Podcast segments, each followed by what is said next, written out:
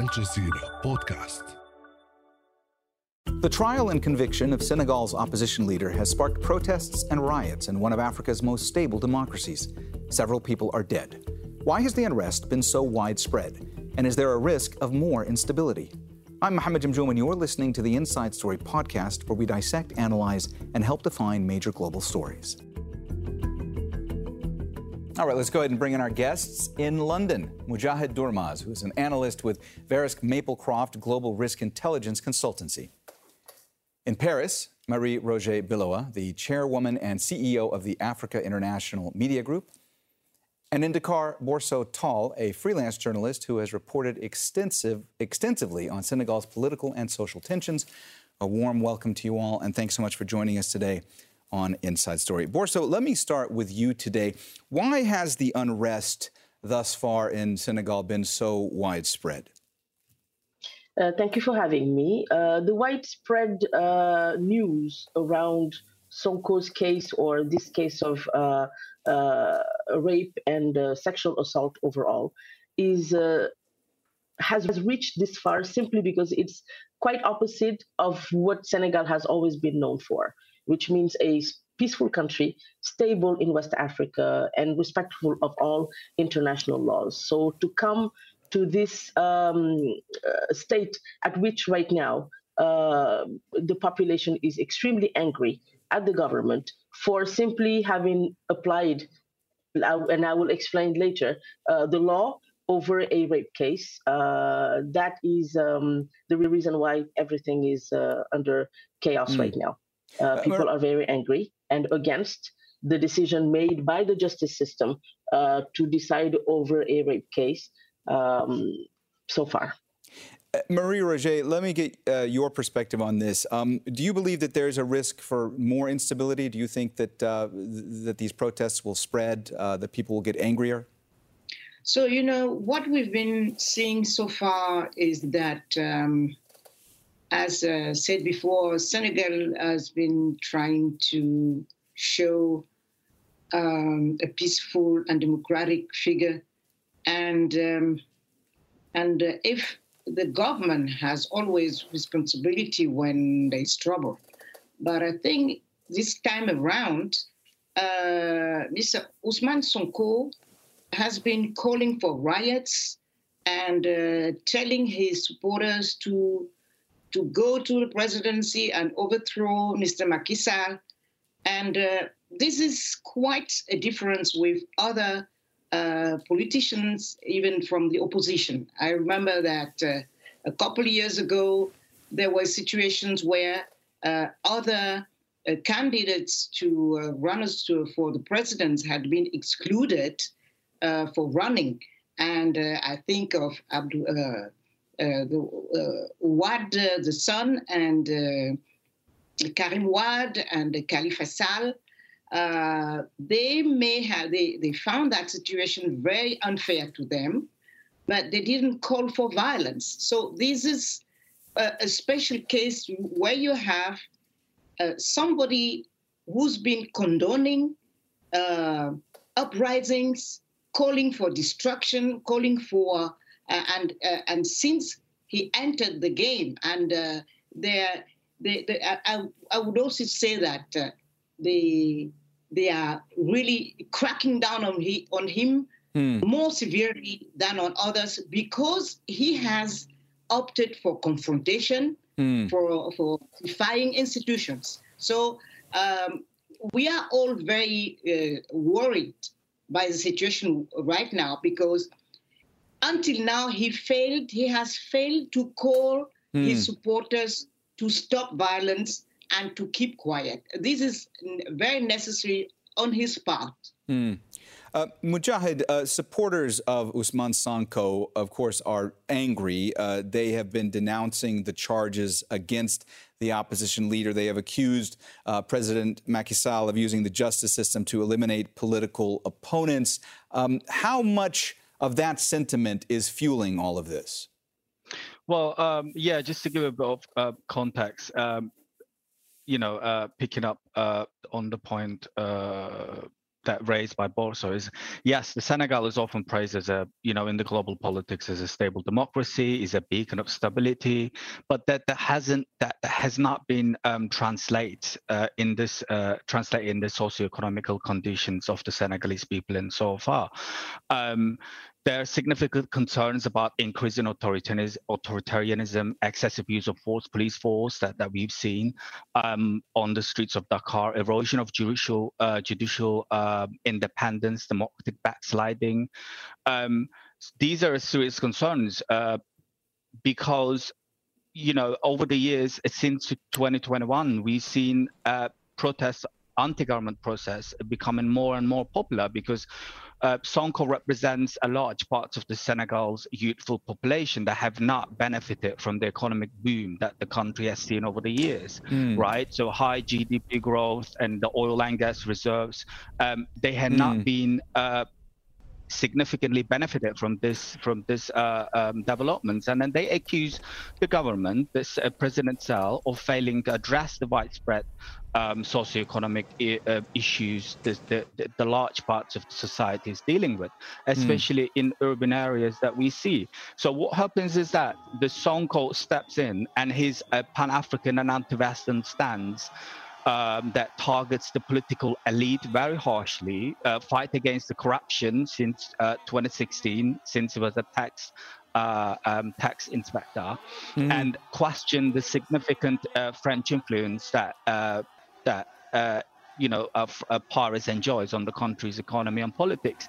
So in that sense, the widespread protests are not surprising because the elimination of the uh, Sonko from the uh, election in 2024 uh, will likely increase this sense of disfranchisement among Mucahid, the young I'm sorry, people. I'm sorry to interrupt you. I'm, I'm going to yeah, get sure. back to you in a minute about the, the anti-French sentiment that you were just referring to. But uh, first, I, I want to go to Borso again. Uh, Borso, um, let's talk about another angle to all this that's, that's being discussed. Uh, are some of the tensions that we are witnessing now uh, a result of the fact that it's really unclear at this stage if President Sall intends to seek a third term as president? Well, that is the root uh, of this uh, whole situation when we look at the patterns, uh, like Marie Roger mentioned earlier with the cases of uh, Khalifa Sall and Karim Wade at the time before Sonko arrived at the uh, political scene in Senegal. Uh, there was a question of third term. So we've had different alternances, what we call alternances in French. the first one was in 2000, putting an end to 40 years of state power uh, for the for the uh, Socialist Party.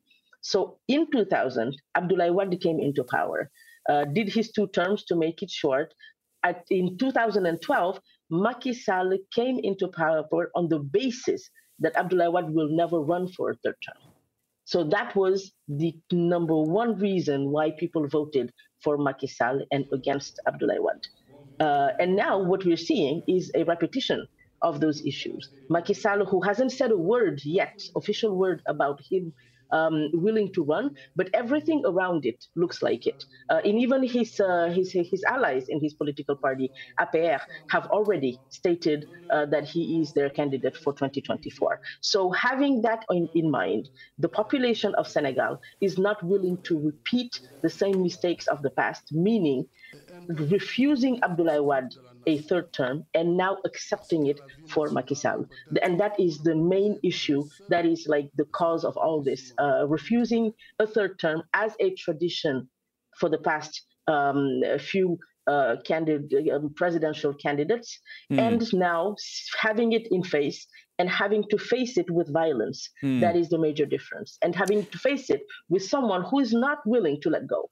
Sonko is not uh, willing to let go, and he's ready to use violence in mm-hmm. order to have um, the constitution respected, meaning no more than two consecutive terms. But besides that, there's also the question of women's rights, and I would like to come back to that. Uh, yeah, uh, Borso, let me, me let, let me yeah, I'll, I'll get I will get back there. to you on that in just in just a couple of minutes. Uh, first, I want to ask Marie Roger to expand a little bit on on the discussion we were just having with regards to a potential third term for President Sall. Uh, President Sall has said that he uh, can that he believes he can run again for a third term because of changes that were made to the Constitution in 2016, which shortened the presidential term. Um, Marie Roger, from your point of view, is this a valid argument? Uh, uh, can this actually be done? You know, uh, like uh, uh, as explained uh, before, previously, right now, Senegal, the situation in Senegal is very particular because President Macky Sall vowed not to run again, not to seek a third term. There are videos recalling that. There are tweets he made where he, he called for demonstrations, but peaceful demonstration, I must say. Um, and he was very much against um, uh, a third term. So that's why uh, the Senegalese are very much they are upset and uh, they don't like that issue. Um, so we understand that. Mm. Um, but the point is, uh, when you look at the, the, the story in Africa right now, you know, people who don't, presidents who don't seek third terms are the exception. So, what I mean is, uh, we all want fresh air, fresh blood, new ideas. We, we want, uh, uh, you know, in uh, government to new governments to come so that you have a renewal of, of everything, new energy and that's what we are we are fighting for. But I don't believe it's something we have to die for, because um, when you look at uh, the situation right mm. now, as I say, um, politi- who, who are really benefiting for mm. for uh, uh, third terms, not the population, only people who want power, mm. and uh, and also you see the judgment is very different. The, uh, according to the situation, you see Rwanda, President Kagame has organized for him to to stay maybe 20 years more. Nobody, nobody, you don't hear uh, uh, opposition very much, international opposition, even in Africa, you don't mm-hmm. hear that. So and we you see in Central Africa Marie Roger, everywhere. I'm sorry to inter- Marie Roger, I'm sorry to interrupt you. I, I just want to go back to um, Mucahid about a point that he was making a moment ago. Uh, Mucahid, you were you were speaking specifically about anti-French sentiment. Uh, I believe you said among supporters of Mr. Sonko. Could you expand on that and talk about, from your perspective, why that might be driving, uh, uh whether it's his popularity or some of the protests? Well, yeah. I mean, historically, uh, the, the you know the French hold uh, significant economic and political uh, influence in the country as a former um, colonizer, and um, and um, I think, if I'm not mistaken, since 2019, uh, France was the largest source of uh, f- uh, foreign direct investment in Senegal since uh, it was taken over by um, China at the moment. So it holds a significant uh, power in the country specifically. And in the case of what, in the context of this this protest, what's happening is, is that especially 20 the protests that we we saw in um, 2021 um, a lot of protesters uh, looted the uh, French businesses across the country, especially in Dakar, is because they, they claim that the source of the issues that they're having with um, the corruption, the socioeconomic inequalities, mm-hmm. These are the issues related to the French influence in, in, in the country. So there is this uh, perception in light of the anti-French sentiment across different parts of West Africa mm-hmm. is, is, is that the French is uh, seriously involved in in uh, Senegalese politics, and then they're the ones that pulling the strings and and uh, you know Sonko representing a Pan-African stance and his supporters mm-hmm. align with that sentiment as well, um, saying that uh, we don't want France involved mm. in our in our politics as well. Um, mm. That's why we we saw that the protesters attacked the the French businesses in 2021, and mm-hmm. uh, you know in the future, if the protests continue, we might be able to uh, see the same scenes again. Mm. Uh, Borso, um, so I want to get back to a point that you were trying to make a moment ago. Um, the question I have women's rights groups in Senegal have expressed concern that the Sonko rape trial has set back women's rights in the country. What was it about the case that has so dismayed feminists and advocates for women's rights in Senegal? Women have been used for this case that has underlying political uh, matters. And that's their loss the women lose in this process. And that's that, that's where the whole problem comes with uh, putting a cloud over all the fight that women have gone through in order to have these laws applied and respected in the country. Mm. so we here we have a woman accused of rape uh, a man accused of rape. But because there is no proof and because of so many issues attached to politics over the case of rape itself people now will just uh, not give any uh, attention to the real cases of uh, of uh, of um, sexual assault, and that Marie- brings together gender issues it brings all together just issues that women will go through when it comes mm. time for them to stand up and talk about rape cases. So it's just a cloud over. Politics has been clouding uh, the gender issues and have been clouding right. the question of rape and how far women have come mm. to fight for their rights. So Marie Roger, um, let me ask you if tensions continue to escalate in Senegal, what are the concrete steps that can be taken to try to calm things down? Well, I think. Uh uh, uh, in uh, this particular situation, um, both I would say both part, the power, the, the, the public authority, and Ousmane Sonko and, and his uh, supporters are responsible of what's happening. So I think, and I I insist on that. I think Ousmane Sonko so should call his supporters and, and ask them to stop rioting, stop violence um, he's the one who has leverage on them. They will listen to, to him and not to the government, uh, obviously. So, to show that he's a responsible man, I think he should do that because at the end of the day, it's all about politics. And uh, we, we polit- they, they are there not.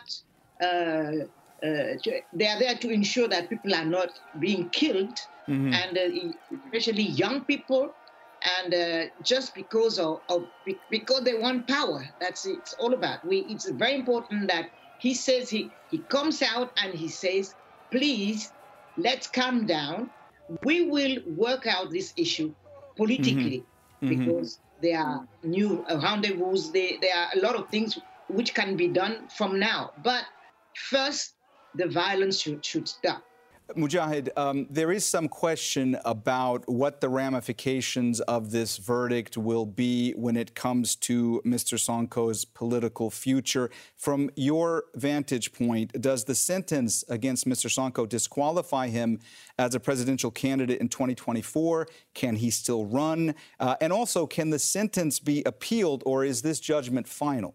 Well, he will likely to be eliminated from the race. Uh, unless there's a successful appeal by him, but that's very unlikely because the uh, the court in separate cases uh, refused his appeal. So he will uh, most likely to be eliminated from the race and taken uh, behind the bars. And in terms of the uh, the imprisonment, it's two years. Um, considering that half uh, half you know a young Sonko is, and then how galvanized huge support, huge wave of support from the public. I do not uh, foresee that the, uh, this is the end of uh, Sonko's political future. He will definitely uh, remain as a significant actor in the Senegalese uh, politics moving forward. Mm. But there are there are two, you know, there are two different, uh, specifically in the context of protest, there are two different scenarios. Either um, Sall will very harshly, repressively uh, squash the protest, uh, take uh, Sonko behind the bars, and will go ahead with the third term. That mm. means increasing authoritarianism in the country. Or in the second uh, second scenario is uh, following the strong and powerful pu- public back, uh, pushback, there will be uh, political negotiations between the different um, sides to find uh, a peaceful solution. And uh, you mm-hmm. know, maybe one last point in terms of possibility of the military coup, because we we uh, we heard over the you know last few days. Uh, I do not foresee any possibility of the military coup because Senegal has a relatively functioning democracy, mm. diverse mm. range of uh, political parties, robust civil society, and then they have influential social leaders, religious leaders. They usually step in to mediate the political dispute between mm-hmm. the, the uh, between the politicians. So um, yes, it will definitely be a turbulent times for Senegal, mm-hmm. but I do not foresee definitely a military intervention at this point.